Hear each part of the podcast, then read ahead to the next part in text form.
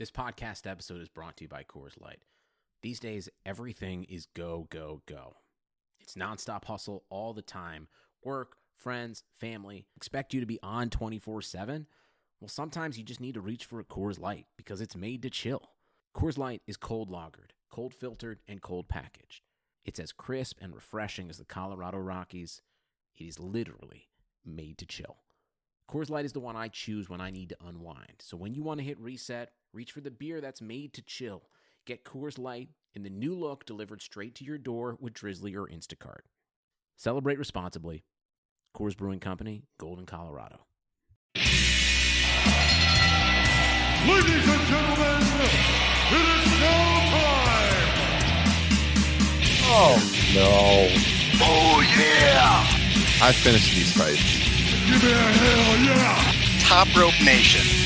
Learn to love it. It's the best thing going today.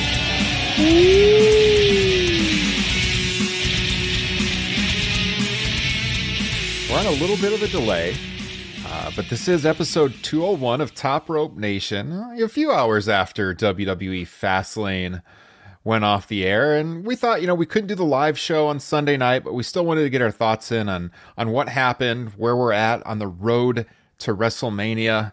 And as I look out my back window right now and I see a storm kind of brewing on the horizon here, I think there's a storm brewing deep inside the gut of my co host today, Mr. Kyle Ross, who I think has some takes on the status of World Wrestling Entertainment going into WrestleMania season. Kyle, how's it going today? Well, let's start with this, okay? Uh, unless Ryan Satin's barber is Brutus Beefcake, I don't think that story he told on Twitter is true.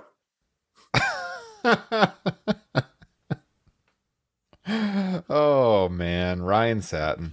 Do do do do. Yes. What a I great mean, theme song. I, I saw. I mean, did you see? I got my beard trimmed today, and when I told the barber I covered WWE for a living, he said to me, "quote Isn't Bad Bunny in WWE now? Seeing him on there has made me want to watch again."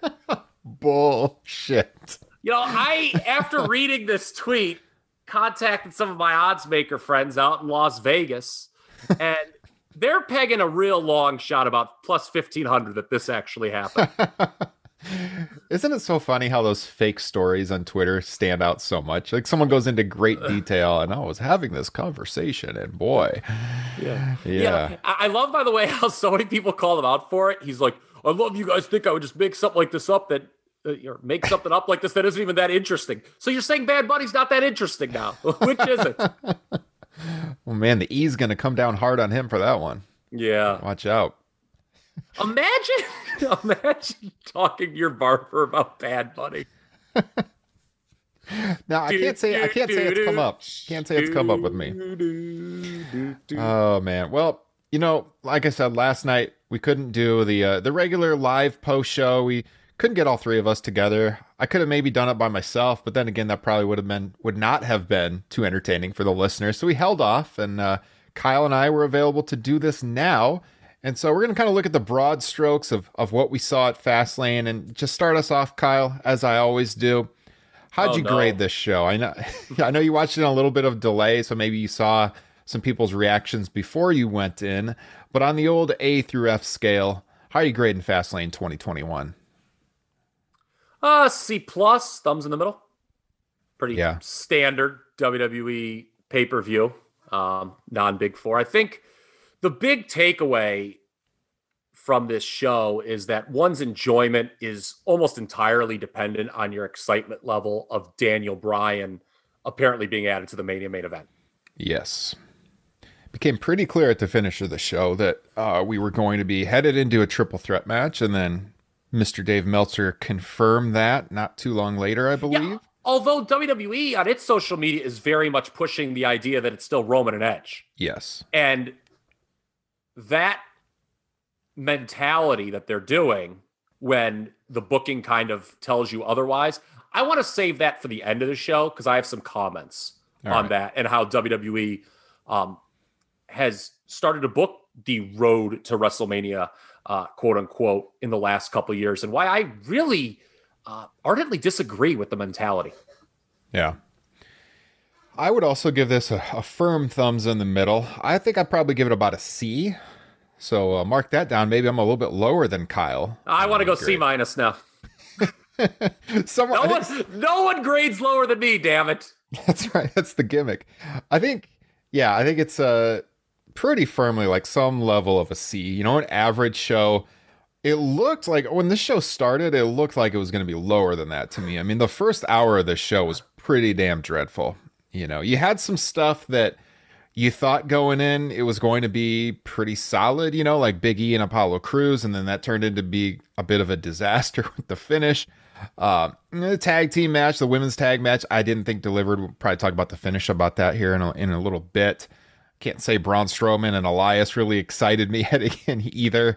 Uh, you know, they in the had the U.S. title match on the pre-show, and you know Riddle and Ali, good performers. I didn't think the match was much. We got a, apparently the breakup of Retribution, so poor Mustafa Ali, who's done whatever T-bar! he can to breathe some life in this dreadful stable, and uh, all for naught, apparently. You know what's like makes the names of the stable mates even worse is when Mustafa Ali has to say them. Yes, like, T-bar. say him. What's seriously. wrong with you? Yeah, like, like, come on, man. Uh, yeah, I feel bad for Mustafa Ali. Deserves a lot better. He does absolutely. So uh, we'll get to we'll get to that. Uh, we're going to start at the top of the card though with the main event and what we saw. So I I guess I felt like there was three matches on this show that were very good. I mean, nothing like match, not match of the year contenders or anything like that, but I thought that there were matches that delivered from good wrestlers. You know, I thought uh, the Rollins Nakamura match was good. I think maybe people got a little more excited about that match because it followed that dreadful first hour. We'll get to that. But in the main event, people really loved the Roman Reigns Daniel Bryan match, which went 30 minutes. They got plenty of time on a show that only went, what, two and a half hours? Which I gotta say, I'm a fan of these short pay per views during the pandemic era. It was nice to have a show over by 8:30 Central Time. Uh, but you know, I, I liked the main event. Uh, I don't think it's the best Bryan Reigns match as you're going to talk about that we've seen, but I thought it was I thought it was really entertaining. I thought that um, the ending in particular with the yes lock was very well done. I thought that was one of the best. Something about the camera angle, the way Bryan like really cinched in the arm of Roman Reigns before he grabbed him around the chin. I thought like it really really looked painful. I thought like the subtle tap out that Roman Reigns did, which the referee didn't see, obviously, because the referees had been taken out. I thought that that was good. But, you know, this finish where prior Daniel Bryan had take, you know, inadvertently taken out Edge with the chair shot. The the chair had been introduced earlier in the match. Uh, and then Edge just snaps and he takes out Bryan and Reigns. So you're apparently kind of have a heelish Edge now with the heel Roman Reigns and now Daniel Bryan probably almost certainly inserted into the main event at WrestleMania. I'm I'm not so sure how I feel about this direction for WrestleMania. I think it'll be a good match, but I'm not sure what the fan expectation is supposed to be here, you know, because like are we expecting the fans to now get behind Daniel Bryan? And then what's that mean for Edge? And does Daniel Bryan even have a chance of winning the title? Probably not, but I guess crazier things have happened. Uh, what's your takeaway from this, Kyle, and how the, the ending of the main event shook out? Okay, I'm going to basically hit all of those things that you just uh, talked about right there. Me personally, this scenario, and I referenced it at the top, that I think your you know one's enjoyment of this entire pay per view is is dependent on how excited you are about Daniel Bryan making uh, the main event a three way. I can't get that excited about it and it's because of the fact that Bryan almost certainly isn't winning at Mania.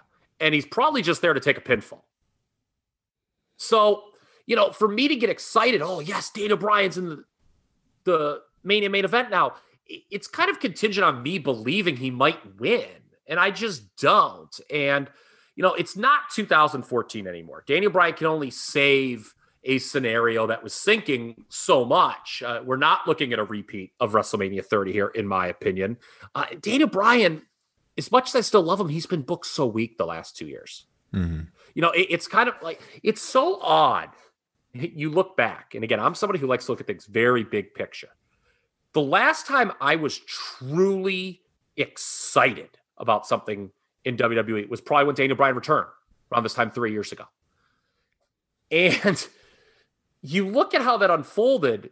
10 months after that, they turn him heel. Like, right, the guy that everybody wanted to get behind when he comes back, he's a heel because he wasn't getting over as a baby face. And he did a good job with that. And he got Kofi over, at least at Mania. But then after that, he's just kind of been a guy. He's been willing to put people over, which is noble. I think he actually puts too many people over. Uh, if he, there's very few people you can say that about in this industry, but Daniel Bryan's probably one of them. So it's sort of like, you know, Edge and Roman wasn't working, and now it's like Daniel Bryan, please save us. Yeah. But you haven't treated Daniel Bryan for the last two years in a manner where he can save you in really any significant way. And like you said, I think the match, yeah, it can be good at WrestleMania, but big picture, I have questions Right. about the ramifications of Daniel Bryan being added to the main event. Okay, Edge is now a heel. Bizarre, right? Like he's it's kind of seems like he's going to be a tweener. You know, like he was tormented. He's pulling at his hair that he Oh, took both guys out, you know. But like What- I don't know how I feel about that. What, what do you think I think of Edge tormented face through the years, not just now? what do you think my opinion of that is? I think your opinion of it is that Christian did it better. Yes, it is. um, very good. That's absolutely true. Um, remember Christian did a crybaby gimmick? Though that was very bad too. yes. So they've both been given shite to work with. So with Edge, it really doesn't seem like there was much of a plan for him after winning the Rumble, does it? No. Uh, like he wins it, and it was a total babyface story. Okay, this is two months ago, by the way, a little less than two months ago. You know, he's this guy who's coming back to avenge and get back a title he never lost. You know, the old gunslinger, one last shot at the OK Corral. Okay, that, that's a good story. And then they have him tease which champion he's going to do, which is like the easiest thing in the world for them. It's just a way to, you know, they've got all these hours of content, just mm-hmm. string the storyline along. And then, okay, he picked. And then it was like, okay, now what? like they just didn't have anything. What- Yeah. what's the issue? They just didn't have anything, and it was it was dying on the vine. This whole feud, and uh, it, it was very interesting. We could talk about the match itself too here. Uh, Edge beating Jey Uso on SmackDown just so he could stand ringside for the off chance that a ref bump may happen. Kind of odd. You know, like the Yeah. whole enforced, like that was just so odd. He was just standing there doing nothing. The announcers weren't making a big deal out of it. They're just like, oh, Edge is there. I wonder what he's thinking. hmm You know, it's like he really didn't need to be an enforcer. He could have just interfered, Yeah. which, you know, people interfere all the I mean, Jey Uso interfered. We- People interfere all the time in WWE matches. I just think that was kind of a bit of odd storytelling here. You have this this uh, correlation you have in our notes here to WrestleMania 30, which I find kind of interesting because you go you look back at WrestleMania 30 where you had you know the Orton Batista match that was planned with Batista, you know the old guy who was basically retired coming back, kind of like Edge is here. You had Orton as the mainstay. Uh, kind of like Roman Reigns is now, and then they inserted Daniel Bryan largely because they were forced to because of the fan reaction. And as we know, Bryan won the title, incredible WrestleMania moment, but that was largely brought on with the live fans. So if you look at Bryan now, and if, is there any way he could walk out champion? I would say probably not because there's no live crowd to push it to will that to happen. But it is interesting, you know, that they put him into this situation again because it is very, very similar to what we saw just what seven years ago. Uh, just seven years ago, but seven years ago at WrestleMania, like this this triple triple threat scenario that's gonna work out a little bit different t- this time. But you know, here's Daniel Bryan to save the day. Yeah. Seven years ago in WWE now is like seven minutes. Well, Yeah, do you think- years- Yeah, I was gonna say, do you do you think that uh, Edge, if there was a live crowd there now, would be getting the same kind of response that like Batista got in 2014? I don't think so. I don't think he'd be getting that visceral like pushback from the audience because you don't have that rising baby face in Daniel Bryan that everyone was was looking for. He maybe would have got a little bit of negative reaction. But I think overall it'd be pretty positive. So it is interesting how they're telling the story where now they're shifting to a third man because again, like where does that leave Edge in this whole situation? If he's not, as you said, Kyle, the old gunslinger trying to get the title back, now he's this tormented guy in the middle. I don't really know what he's supposed to gain out of this whole thing. Yeah, and you have a very well established heel in that match, by the way, Roman Reigns. So it's like, you know, a tweener, like, yeah, I don't know what that does for Edge. It just it speaks to the fact that they don't know how to book baby faces. Yeah. You know? um it's so fascinating the point you made about no crowd versus live crowd and you know how Bryan in 2014 was like just this ascendant talent. Everyone wanted to see that match. And they really don't have anything like that here in 2021, primarily because there has been no live crowd. We don't know what the WWE mass audience really wants right now. Um, how would Edge be received by a mass audience if they had live crowds weekly? I don't know. My guess is it would have been beneficial to his character because he could have spoken to the fans and kind of like rallied them around him. He could by cutting promos. Don't you guys want this? And like it, it kind of he could have struck a chord with the audience. Mhm. You know, basically like, hey, you know, you know, relate to this Yeah. right? And, and without an audience, it's kind of hard to do. I want to talk about something I mentioned basically a, a year ago on this program with Edge, and maybe we need to speak about this. Edge is a baby face has never really worked. And I said this a year ago when I said, you know, if there's one kind of hole, quote unquote, on his resume, it's I don't think he's ever been a great top tier baby face. And I said, all right, he's coming back. He's going to be put in that spot. Now he has a chance to eradicate that. I don't know if he did. hmm I mean, outside of like 2002 when he's working Angle and Eddie all the time, and you know, talk about two guys who are pretty damn good. 2002 Kurt Angle, 2002 Eddie Guerrero, um, and Edge did his role well there. Yeah. I don't know. Maybe it's something about Edge as a baby face that just does not work. I, I don't know. It seemed logical for him to win the Rumble. They made the match and they just didn't have nothing for him, quite frankly. um, and I want to talk about Roman too. Something I said, for that matter, six seven months ago. You'll remember this when it was very obvious that Roman Reigns was the heel to build around on SmackDown, and he was going to be the champion, and he was going to be the head of the table and the centerpiece of that program. I said, okay, you got this figured out. Now it's time, SmackDown. You got to identify your baby face and start working on that big match for WrestleMania. Roman Reigns defending against insert babyface here. They really didn't do a good job of that, did they? No. In fact, we were trying, I think, weren't we trying to fantasy book at one point? Like, what's going to be the WrestleMania direction? We could come up with nothing. Yeah, we did. Well, no. And, and remember, we did our little draft. Yeah, we did the draft. Yeah. And who who did I pick number one in that draft? It seems foolish now, but Was at the time, E? yes. Yeah. And we'll talk about him in a little bit, but honestly, you know, it's easy to say when you have hindsight, you know, it's 2020 and all, but Big E being that ascendant babyface chasing Roman Reigns is much bet sounds to me on paper much better than the scenario we're watching play out on SmackDown. Yeah. Big E's new, he's fresh. I mean, even if Daniel Bryan did win, like I said, it's not 2014 anymore. People, it, it just isn't. Um, it's not even 2015 when you referenced this earlier. Him and Roman had a better match than they had last night. The match itself, I thought it was good. I'm not as high on it as other reviewers. I saw some people like go as high as four and a half stars. I think that's crazy. I think people need to take a step back and just not review things in a vacuum. I can't go higher than three and three quarters. That's just me personally. Um, yeah, the match they had at Fastlane six years ago was better. Yeah. Because Daniel Bryan was hotter. hmm It's interesting that they, the more I think about this, you know, with the Edge and the Edge return and what kind of a response he would have been getting from the crowd. It's interesting that we know last year when they had that huge crowd in Houston, that he got a massive pop. Now, a year later in the Rumble, this time, you know, winning the Rumble, would there be any pushback? I don't know. But the thing is, they control the crowd response right now with the pipe Yeah. and crowd noise. So since they're in control of the narrative, you know, like why did they think they needed to add Daniel Bryan to the mix then to to you know quote unquote save it? or add something to it when they're controlling literally everything about this story other than they got nothing for Daniel Bryan? Yeah, or they had nothing for this feud. Like, Yeah. I just think, you know, all right, I'm going to bring it up now.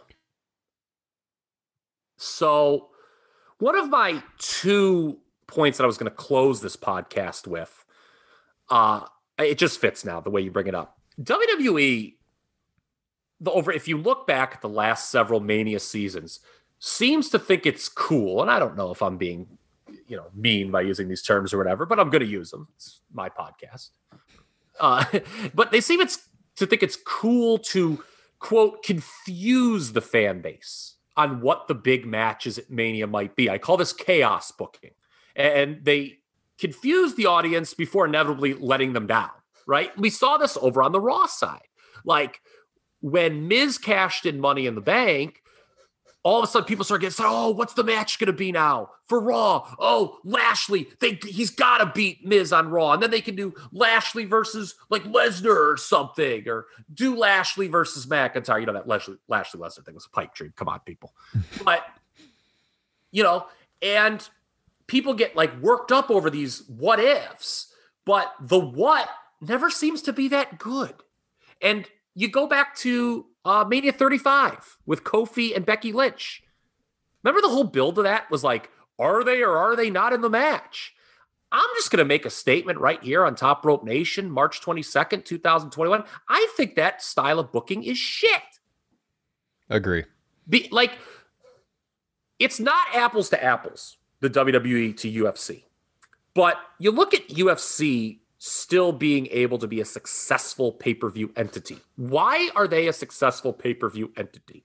Well, they have stars, something that WWE does not really have. Critical part of the equation here. Okay. And they identify those stars. And when it's those stars turn to work, again, this it's not apples to apples because those they don't obviously wrestle, they don't fight every month.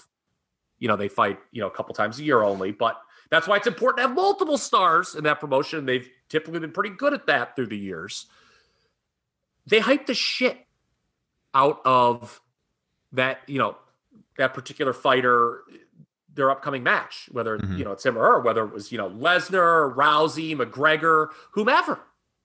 That that's the whole key. And they kind of identify what storyline they're going to go with, and they freaking hammer you with it.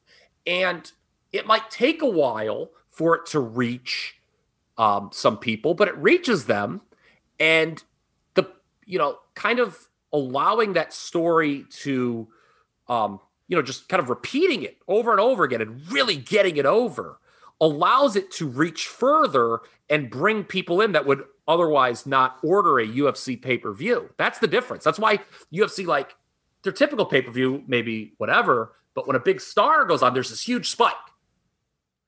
And I think with WWE and the road to WrestleMania, they just they, they seem unwilling to announce a big match and hype it. Yeah. And I don't understand that. Like it's just all about will this match happen? You know, they're still promoting it's a one-on-one match. Um, between Roman and Edge on, on Facebook. Okay, well, like uh, on SmackDown, they'll probably make it the three-way. Okay, you got what two weeks? hmm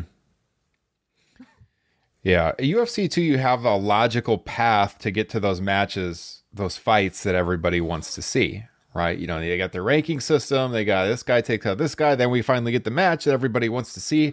And in WWE, they don't tend to have that like logical build anymore. It's just they pull people out of nowhere to do the matches when you haven't like built up a guy to get there to make people want to see it. It's just, oh, okay, out of nowhere, Daniel Bryan here is, you know, gonna have a world title opportunity or universal title opportunity now. You know, it's it's much better if you have the long game in mind and you go through the steps to get there. Then people are pining for it. They want to see it when it's actually going to happen, rather than pulling something out of left field and heating some guy up out of nowhere. So Yes, and this I think this chaos booking, as I refer uh, to it as, is reflective of two things. One, you just touched on it: lack of commitment to long-term booking. They don't know where they're going to be six months from now. So if you don't know where you're going to be six months from now, you can't tease something. yeah, if you don't know where you're going to be, and you've got all these hours to fill, and they don't know how to fill them. So who's Edge going to pick? oh, let's add a third guy to the match now. That's just reflective of a lot of content, not really no, the left hand and the right hand not talking, in my opinion. Yeah. Yeah, I mean, it's like a situation where can you imagine if there was a guy in UFC working like the the pre-show on ESPN Plus before the pay-per-views, you know, a few times a year and who had lost some significant fights last year and then all of a sudden they're like, "Hey, and you know who's going to fight for the championship at the next UFC pay-per-view? That guy." you know, like what? Yeah, yeah, that's people- what it yeah. is. That's that's like what WWE does is they bring in guys as challengers out of nowhere that haven't really done much to earn the title opportunities, and they don't understand why nobody's excited to see them work for the title. That was such a good way to put it. I wish I would have thought of that like that. God, that was a very good way to do it. Yes. Well, thank you. Yeah. But I mean, Hey, it is. It's uh-huh. like that's how it, that's how it works. Yeah, and again, it's not because you know you see people all the time, you know, with think pieces over why you you know UFC is more successful in some areas than WWE. It's not because it's real. I mean, for some people, okay, yes, because it's an actual sport, they enjoy it as opposed to, but they're just better promote. They do pro wrestling better than pro wrestling does pro wrestling now. Yes. Dana White read the 1980s Vince McMahon handbook and has executed it to a T. I mean, I think Dana White's kind of an asshole, quite frankly, but that I mean, Vince McMahon, you know, wasn't exactly Mother Teresa in the 1980s. Yeah. So, you know, I mean, uh, yeah, he's he's got it figured out. WWE doesn't know it what they're doing. All right. So we're going to touch on the rest of this card here in just a second. Uh, hopefully, in the next week or two, we'll have some answers on all of this. But I do want to shout out before we go any further. A couple of people that have joined our Patreon page over the last couple of days because we're going to have some Patreon only content dropping later this week. So I wanted to give shout out to Ryan Gorman again. He actually joined uh, during our last live show last week, episode 200. He joined the Patreon page as we were recording, and I gave him a shout out. But I wanted to throw that out there again. Thank you, Ryan, for joining the Patreon page. Stuart Civiter, thank you for joining the Patreon page. And Kyle, your friend Greg, he's back. He's a patron of the show again. So, Greg, thank you for joining our Patreon page. Um, late, Must be that Joe Biden money. the stimulus is helping us here a Top Rope Nation. Greg, Greg, Greg joined at the $1,400 tier, actually. A little note yes. so, um, as I mentioned, we're going to record another edition of Top Rope Nation Classics. We're actually going to record that this Wednesday night, full disclosure. I'll mix it on Thursday. It will drop to our patrons on Thursday night. Uh, again, another edition of Top Rope Nation Classics. It's a great bonus podcast we do exclusively for patrons. There will be a preview of that show on our regular feed on Friday in our usual Friday slot. But to hear the full show and all of them there in the archives, over 25 bonus podcasts and all kinds of other great benefits, go to patreon.com slash top rope nation, the number way to support the growth of this show and join a growing community with everyone I just mentioned and all the other Patreon members. It's a lot of fun. Uh, we're going to be having a Google Hangout or a Zoom hangout, I should say, this weekend. Uh, the Top Rope Nation Book Club, the first edition of that for our $10 a month patrons, is coming up on Friday night. Once per month, we get together with our $10 patrons and we just shoot the breeze, have a few drinks, talk pro wrestling and whatever else is on our minds, and talk about a book. And it's Death of WCW. So the first edition of that will be this Friday night. If you want to join us, join the $10 tier. If you want to join just to get those exclusive podcasts, it's the $5 tier. Again, you can get all the details. The link is in the description of this podcast. And by the way, Ryan meant the number one way to support the show, not the number way. the, the number one way. Did I say the number way? Yes, you did. Yes. Oh. I, was, I was waiting to get in there. Yeah, very rare that there's any sort of faux pas in that Patreon plug. but I just wanted to let you know I was listening. Thank you, Kyle. Yes, Yeah. the number one way. Patreon.com slash top rope nation. The economy is made up of real people doing real stuff, and it affects everything. Which you obviously know since you're a real person doing real stuff. Marketplace is here to help you get smart about everything beyond the what of the day's business and economic news. We dig into the how and the why with the real people driving our economy. From big tech and interest rates to small businesses and what's happening at the Fed. Marketplace breaks it all down so you don't have to. Listen to Marketplace wherever you get your podcasts. All right, so let's talk about the rest of the card. So I mentioned three pretty good matches The main event, you said three and three quarters you'd go. I'm pretty much right there with you. Maybe four, but that would be the absolute highest, not four and a half, like I saw going around Twitter too.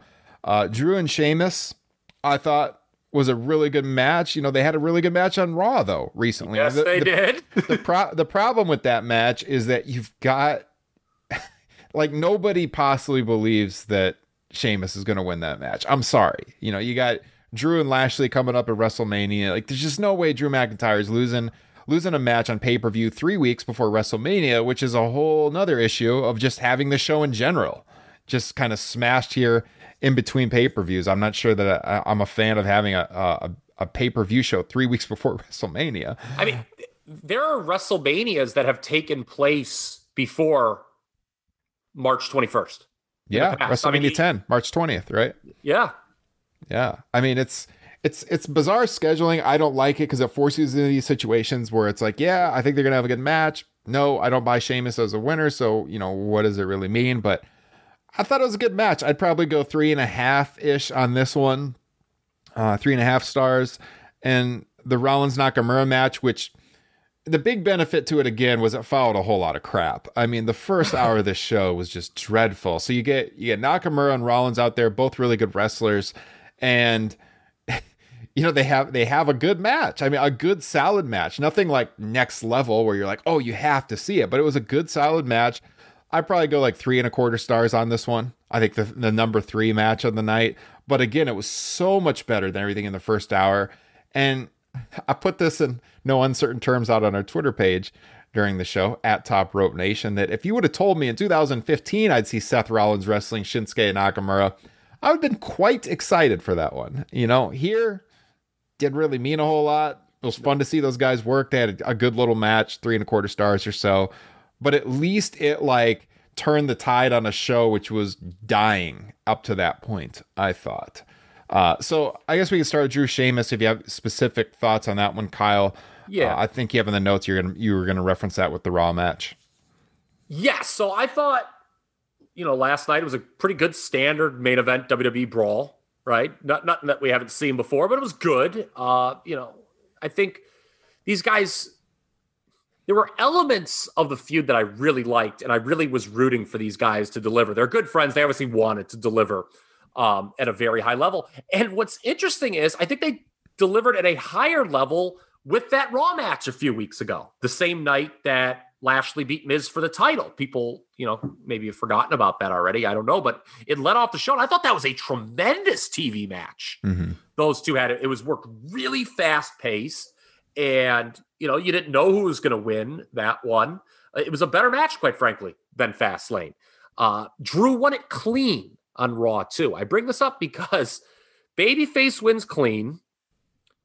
Then they wound up doing a rematch a couple weeks ago on Raw where they did the non finish, where they did the silly thing where they hit each other with the stairs to set up, you know, a, a no DQ street fight scenario here at the pay per view. My opinion, I think pay per view matches are better when they are fresh as opposed to they've wrestled on TV a bunch, particularly if it's a main event level attraction like this one was. Yeah. You know, WWE does this so much where you know you get to the pay per view and you're almost tired of seeing the guys wrestle against each other. And I know some people are like, oh, you're nipping. How can you not like Drew Sheamus? I do like Drew and Sheamus. I think had they never worked before on you know on TV uh, leading up to this, I would have been even more excited for it. You know, you mentioned no one bought Sheamus having a chance to win. Meltzer, I know, in the Observer, kind of made this case. Well, you know, what about contenders for Drew down the line if he wins the title back at Mania? That's not a bad point. I just don't think they're thinking that far in advance. Yeah. I mean, that should be months down the line. They go back to Drew Sheamus. Well, they can't now. I mean, they, Yeah, I think, yeah, I mean, given that he's beaten him twice clean as a sheet Yeah. here, you, you can't, even- I don't even think you can go back to it, quite frankly, uh, unless if you're just, you know, trying to kill time on a Raw or something. Hmm. Uh, with Rollins and Knock, we can pivot to that. I was not quite as high on this match as maybe you and some others were. I thought it was fairly average. Uh, there's two paths I think you can go when you have a matchup like this, not just referring to the two wrestlers, but we all agree that Rollins is working his way to a probable WrestleMania match with Cesaro, right? Mhm. That seems like the direction. Okay. So to get you excited for that match, I think there's two ways I would have laid this out. One is I would have just had, you know, Rollins steamroll him and just look really awesome. Well, they didn't do that.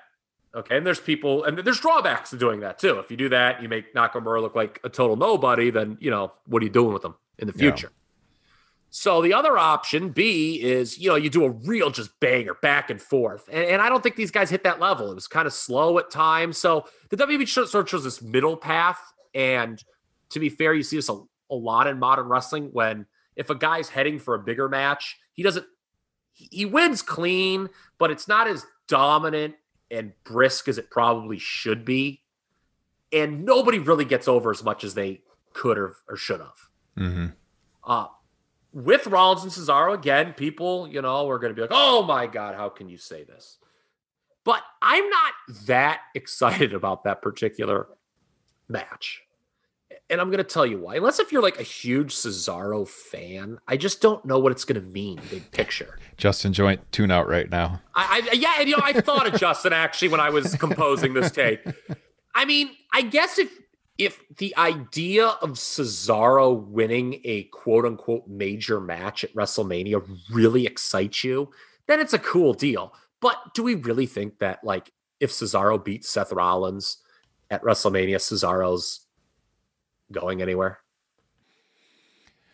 There's always hope.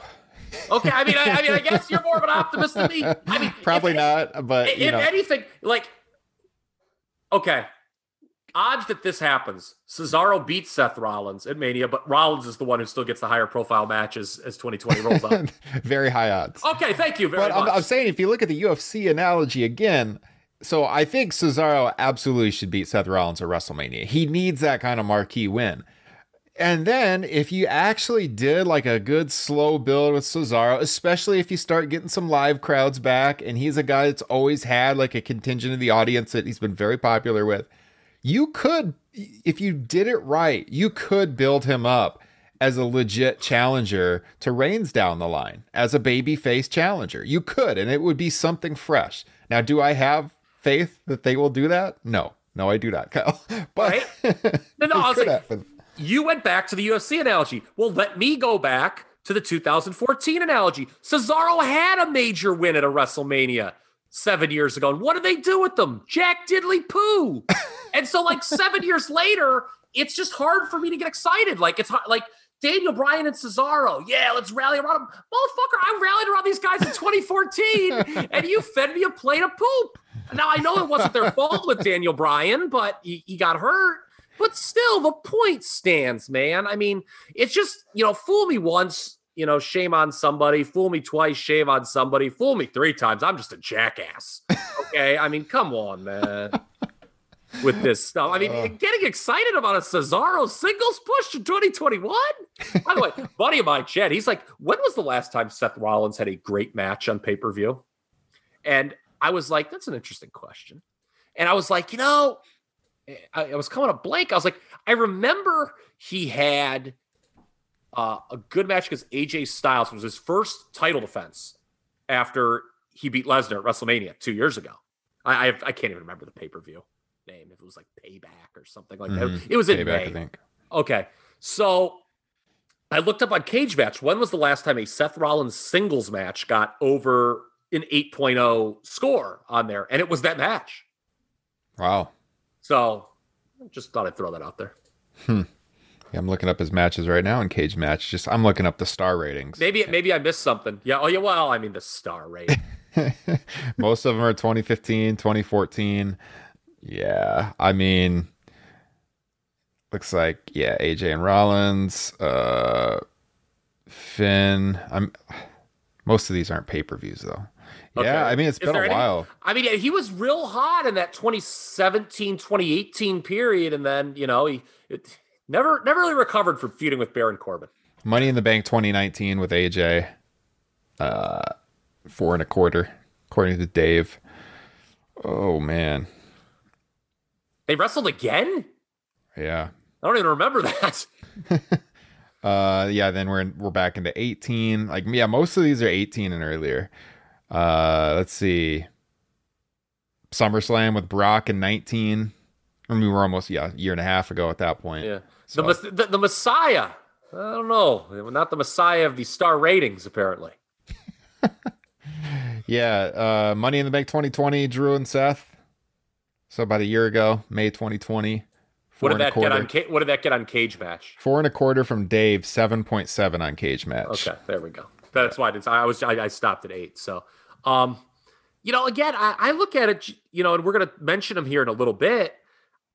I like, you know, this will make you proud uh, as a resident of the Hawkeye State. I think Seth Rollins putting over Big E is the match to make it WrestleMania. I thought I thought that was the match they were going to do when he first came back. It seemed logical to yeah, me. yeah. When when you weren't going to do what I said before with Big E and have him chase Roman, I was like, all right, well, you know, having him beat you know Seth Rollins would be a pretty cool deal for him. But nope, Nope.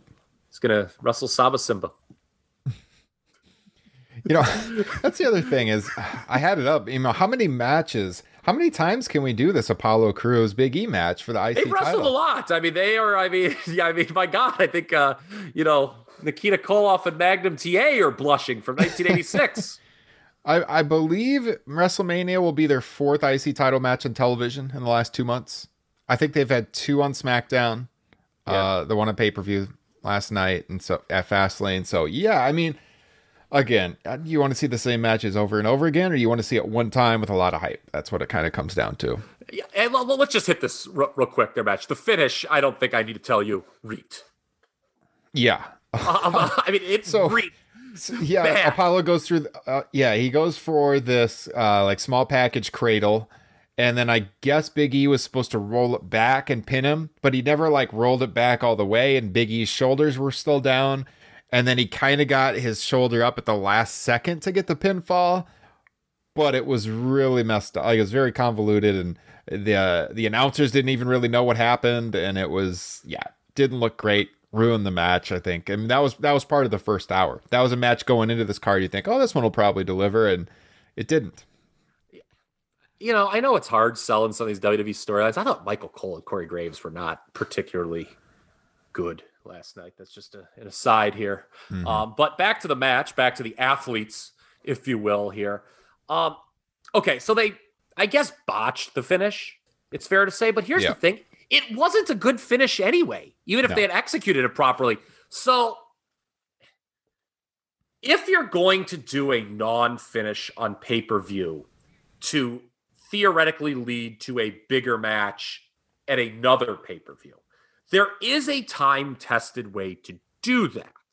There's really only one way to do it, and we'll go back to 1997 to make this point, a year which I know lives uh, very closely in your heart, Ryan Dross. Yes, it does. for a variety of reasons, I'm sure. But um, there's two matches that come to mind immediately when I'm like, that non-finish worked. Mick Foley, Triple H, the opener, Canadian Stampede. Shawn Michaels, Undertaker, Ground Zero, the main event. Mm, In both instances, what they do? Wild, out of control brawl. hmm And that that's to me the only way you can do these things where it's like, okay, we don't want to beat either guy. We want this feud must continue. Y- You have to do a wild out of control brawl. If you don't do that, it's like a fart in church, man. And it doesn't get over. yeah Uh, and if you're looking for a more modern example, because I didn't want people thinking, you know, I'm in old man mode, I did come up with one. Remember Charlotte Ronda Rousey at Survivor Series a few years ago? When like Charlotte snapped, people got into that. It was a non-finish, and people. It needs to be a violent, out of control, hectic, uh, non-finish. If you're doing the non-finish, Th- these double pinfalls that that doesn't work in 2021. Quite frankly, it didn't work in you know 2001. Yeah And you know, I just keep waiting, by the way, for the ghost of Roddy Piper to show up and yell, "That's Tony Atlas at Apollo." I'm sorry, man. This gimmick is. They gave a character. I'll say that. Vince Russo. Vince Russo made Brad Armstrong buzzkill too. oh yeah Buzzkill. Justin, we've been talking about this in our in our our text, our group text. I'm not opposed to the Apollo Crews character. I think he's at least showing something new. I don't, but It is new.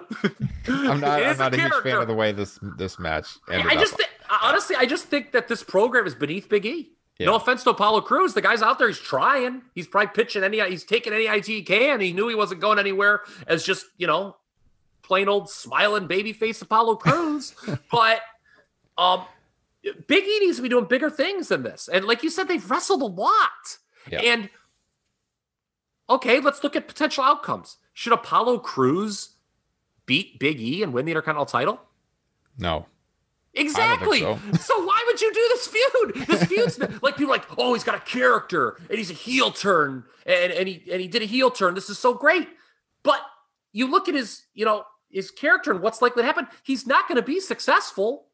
So what again, big picture. Why am I invest why would I invest in this emotion? Or or you do a deal early on where Apollo Crews actually wins the title and like some kind of bullshit finish and then Big E gets it back. But if Apollo Crews just gets his ass kicked or loses throughout the entire thing, he just yeah. Yeah, that does. Yeah, it doesn't. And again, it, it just feels like something Big E should be doing something better, and Apollo's not going to come out of this ahead. Yeah. Yeah. I believe this is called a lose lose scenario in Yes. Speaking of lose lose scenarios in psychology, Uh, you were oh, talking about finishes, yeah. I mean, yeah. Well, I mean, I guess that, that, could have been a, a, a win uh, in some circles. Oh, you're talking about Orton. Okay, we can go to this one. I was gonna, I was, Oh. I was gonna mention the tag team match, the women's tag, but I see Oh, what no. you're talking about. Yeah, Okay. yeah, well, yeah. That, that, that, you know, in some circles was not a lose lose that finish, but um, it was if you're Randy Orton's wife. Apparently on Twitter, she was joking about it. Uh, that got a chuckle out of me. Yeah, the intergender match with Alexa Bliss and Randy Orton and the Swamp Thing returning at the end was not great. I mean, I, I'm not a fan. I, I just don't like it. Anyone that's listened to this podcast for a long time knows that this podcast was pushing Alexa Bliss as one of the best things in the women's division in 2016 when nobody was talking about her as this ascendant star in the women's division. So it's nothing against her. I think she plays the role very well, but the role sucks.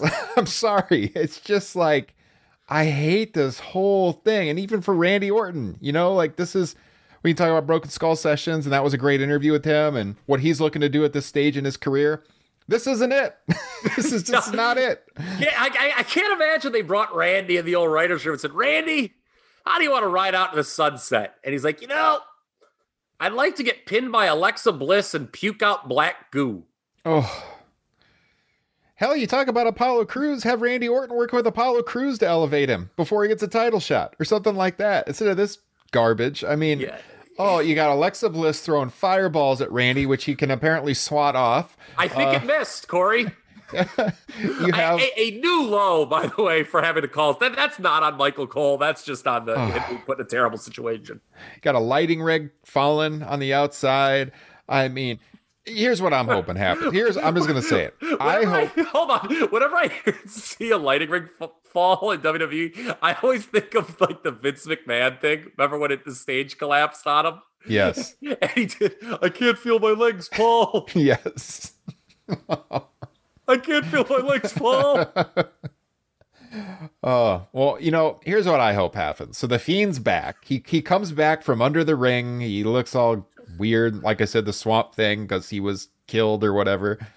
He's back. I don't know if the story is Alexa Bliss brought him back to life or some shit. I, I don't know. I hope that he turns on Alexa on Raw and we get her the hell away from this program because I don't know how much further this thing can go with her. So Well, it, it's going to go to WrestleMania, and I know they have not announced oh, what matches are on what day, but I'd like for them to announce, you know, what day uh, this match will be on because I would like to plan my daily bowel movement around it. because I mean, I, I ain't really looking forward to WrestleMania 37. And if you talk about the thing I'm looking forward to least at WrestleMania 37, it will be Randy Orton versus The Fiend. the other Ra- thing we- Randy Orton, it, it could be a worse match than Orton Edge last year. yes. I mean, is, is this? I mean, hey, did, did Steve? You know, I haven't watched the Broken Skull sessions yet. I know, I know you have. Did Austin ask him at any point? Hey, Randy, would you like to go out at the end of your career with back-to-back worst match of the year contenders at WrestleMania? was that a question on that particular? No, it was not. interview? Okay, Although he was proud of the WrestleMania match, uh, I'll give you that. But he did, he wasn't as down on it as you were. But I think it's still going on. I'll tell you what, the the Broken Skull sessions is a much better watch than this pay per view, really, as a whole, and certainly this segment. I mean, of of the stuff that happened after the dreadful first hour, this was by far the worst of it. I thought.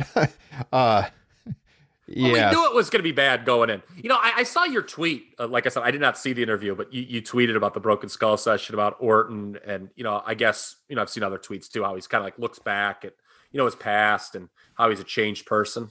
I got to say, you know, as somebody who grew up idolizing like stories, you hearing stories about Ric Flair passed out in the Superdome and then going 45 with Terry Taylor. Mhm. I respect the way Randy Orton used to do it, man. you know, so what? So he slept in and missed rehearsal for the Undertaker. I think that's cool. So so here's the thing. We are we always say this on this podcast. We are not marks. We are not dead set on one opinion. Our opinions change based on what happens.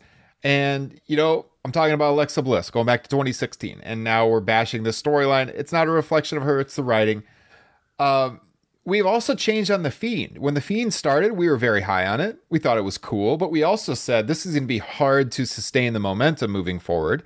And so, as Especially this, after especially after a certain match. Hell in a Cell 2019, which that show is in the Patreon archives back when our pay per view shows were Patreon only. Uh, Kyle and I ranted on that Hell in a Cell match for a half hour. That's a good listen. but like, about 29 minutes longer than the match should have gone. yes. But like, you know, then we we've kind of turned on the Fiend stuff because it just hasn't been good television. But then look at Randy Orton. Okay. So with Randy Orton, at one time in the history of this podcast, back when Randy was known to retweet stuff from Sheriff David Clarke and things like that, we were kind of low on Randy Orton. But you know, in the last year, Randy's done kind of a babyface turn, I gotta say. And I've started to like him a little bit more in his outside the ring life. And listening to him talk with Steve Austin and just he has such a great memory for the history of his career and like the the way he would throw out years that matches were and the exact shows that that matches happened. And I mean, they pretty much went through from him in high school all the way up until now. And you know, he admits to his faults along the way, although he does say that he wouldn't change anything about his about his career, which Respect it. Yeah, which was was interesting. But you know, he said Not even because- Amy Weber's handbag. huh? no, I was waiting for something like that, you know, but he said no because if if I change anything, maybe I'm not where I am right now. So hey, I can understand that. But like it was just so fun to watch him and Austin just shoot the breeze and him to relive all this stuff. He was very complimentary towards Christian, which was interesting knowing where Christian is at now. They left all that in, thankfully, talking about their feud that they had around I wa- I wonder if that was- 2011. Recorded before the move. Yeah, I think I think it had to have been. Okay. Uh, but they left that they left that in. I mean, yeah, just everything talking about the evolution days, talking about how his mindset as a performer has changed to like where now he gets so much out of helping the younger guys. That's why I'm saying this fiend thing isn't like what he wants to be doing really, because he talks about how he wants to help the younger guys, and he specifically mentions a SmackDown match he had in uh, May of 2002 with the Undertaker. Uh, they actually on the there's actually an error on Broken Skull sessions. They say it was March. It's actually May, and you'll know that because the logo's WWE, not WWF. Oh, in good May, and I looked it up. It was actually I think May 30th, 2002, because you have the WWE logo. The the name changed in May. Uh, but it's like May of 2002. They had this SmackDown match where the Undertaker gave this young Randy Orton a, a lot of offense, and backstage people were questioning Taker, like, why'd you give him all that offense? And so like now Orton wants to be the guy who gives the young guys offense and teaches them how to do little things in matches. And it's kind of cool to see him transition into that era of his career. And he talks about how like nothing would mean anything more to him than in 20 years if someone were to sit down on the Broken Skull sessions and talk about what he did for this young star in the way that Orton's talking about what Taker did for him, you know, in 2002. That that's what he wants his legacy to be, helping the young guys. And I just I don't know, I just thought it was a really cool interview. It's well worth the watch and you'll come away with a pretty positive opinion of Randy Orton. I yeah, I'll, I'm definitely planning on checking it out. And you teased it earlier, Ryan. Top Rope Nation Classic dropping later this week. We're doing WrestleMania 22. I will save my takes on that period of Randy Orton for that show. I have again some unique takes based on it. I, I think um, not everyone's going to agree with it, but you know, I, I have a kind of a way that I just, you know, if a guy's a star, you got to look past some stuff sometimes. And that's all I'll say about that. Yeah. All right, let's wrap this up. I just want to really quick talk about the finish of the women's tag match. I don't really think Braun and Elias is anything we need to talk about. Three and a half minute match. Braun Strowman won. Yeah. Didn't care. One thing, again, Brian Alvarez, we're doing his book. He's going to be kind enough to join us. By the way, if you sign up for Patreon, you're going to be able to talk to Brian Alvarez down the, in a few months. Mhm. Um, did you see this Twitter exchange he got into with these WWE apologists? I'll use that term for lack I did not. word. So he's like, well, false advertising. They're not doing uh, Braun and Shane. And he and all these guys got in his mentions like, hey, haven't you ever heard card subject to change? Oh no. WWE has warped the minds of its fans so badly that cards subject to change, which was used in the past by promoters, like if somebody was like legitimately injured or like missed a flight or couldn't make the show or whatever, to yeah, we can just like you know false advertise a match. And Alvarez makes great points. That's not what card subject to changes. That's the story. That's like how Vince McMahon would like use it as a storyline. That's not what that means. Yeah. So, um, you know, uh, I can't imagine. And if there is, I would like you to join our Facebook group, Top Rope Nation on Facebook, and explain yourself. I cannot conceive someone watched this scenario last night was like, oh, I just can't wait for that Braun Strowman to get his hands on that no good Shane McMahon. if you came away last night with that feeling, again, join the Facebook group, Top Rope Nation, and explain yourself. Top Rope Nation Pro Wrestling discussion. Join the group. Great conversations I going mean, on. I would love to hear this take too. Yeah, I mean, they didn't even do it in like this wink, wink, nudge, nudge way, which gets heel heat. You know, it just mm-hmm. like it, you- you're just like, well, that's stupid. yeah.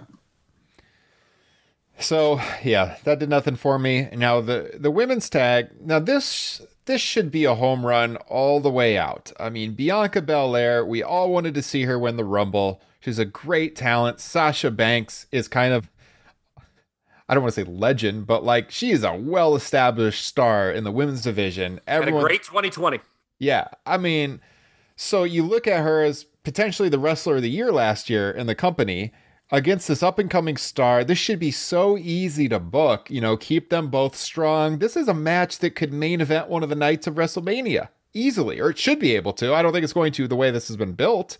Uh, but if you have the pre-show the way it's going. Jesus, I mean, the way that they have done nothing to protect either of these women uh, has been quite the sight to see. And the finish of this match, now, now they could have had him win the titles and added that, you know, dynamic to the match. I didn't think it was going to happen. It didn't happen. What you had was this dissension between Belair and Banks. They can't get get along, you know. And then in the end, we've got Sasha and, and Bianca arguing. And Shayna Baszler comes up from behind, rolls up Banks, pins her, so they win. Under no circumstance should the women's champion be taking a pinfall three weeks before WrestleMania. Like, Just someone I- she's not working at WrestleMania. Yes, like uh, there is no way. There's so many other things they could have done. They could have done a non-finish. They could have had uh Banks and Belair just start brawling and Nia Jax and Baszler are like laughing and they just walk out and they get counted out and they retain the titles because they're like, yeah, whatever. You got you're not going to drag us back to the ring because you guys are fighting amongst yourselves and they laugh and they leave or something. Like why on earth would you have Sasha Banks get pinned? Like it's a clean pin. I don't get it. I I thought this was just complete nonsense. I have an idea. Rather than have the two people in your title match lose all the time on television, why not have them win? I mean, Jesus. I mean, who could forget that epic buildup of WrestleMania 5 when Randy Savage and Hulk Hogan were pinned constantly on television? Yes. What are we Oh. doing, sports fans? Um, this has been just dreadful booking week to week. I mean, they, you're right; they are killing this match. It went from something that people thought might main event one of the nights potentially to no chance in hell, uh, to use a popular WWE phrase. Uh, on the bright side, I'll say that SmackDown at least has a women's title program, which is more than we can say for Raw. Uh, dare we bring up Charlotte Flair MIA? What is And her her- status? I don't know. I mean, my God, you know, I've decided there is no what you know. Her obviously uh, fiance Andrade has uh, come to terms with a no compete clause. By the way, Or I no, no- without a no compete. without, clause. yes, pardon me, I he's said free to work anywhere right now. That's interesting. Did something happen behind the scenes? That's I don't know. very. It's pretty unusual. I, I, I don't know, but to me, for him not to have one of those, oh, don't. I mean, I, di- I did. I mean, I, re- I read people speculating that Charlotte used her pull to make that happen. I I I don't know about which that. is well, it's odd. It's odd that you would. I mean, obviously, you, you want the you know this your significant other to be happy in life. And Yeah. if that's what makes them happy, it's very good for. Them. But it's weird that, like, you know, she's like fighting for him to leave. You would think he, she would want to be, you know. Right. I mean, you know, it's whatever. It's, you, you you can still see each other. I mean, it's not like you know we're living in a world without planes and trains and automobiles, but uh, you know, it- it's interesting that she's fighting for her, you know her significant other to leave. Um, Yeah. you know, and the, the speculation will obviously be Andrade to AEW. I have decided that there's no one I want to see go to AEW more than Charlotte Flair.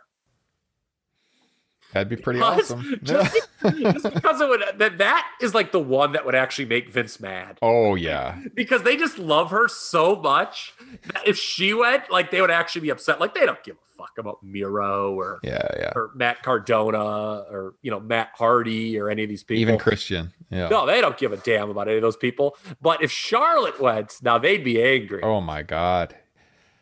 Hell hath no fury like Vince McMahon with Charlotte Flair showing up on AEW Dynamite. I tell you. Yeah. Yeah, it- it's weird because Charlotte's been scrubbed from the WrestleMania poster. We assume Charlotte Asuka was the direction. Who knows? She teased it.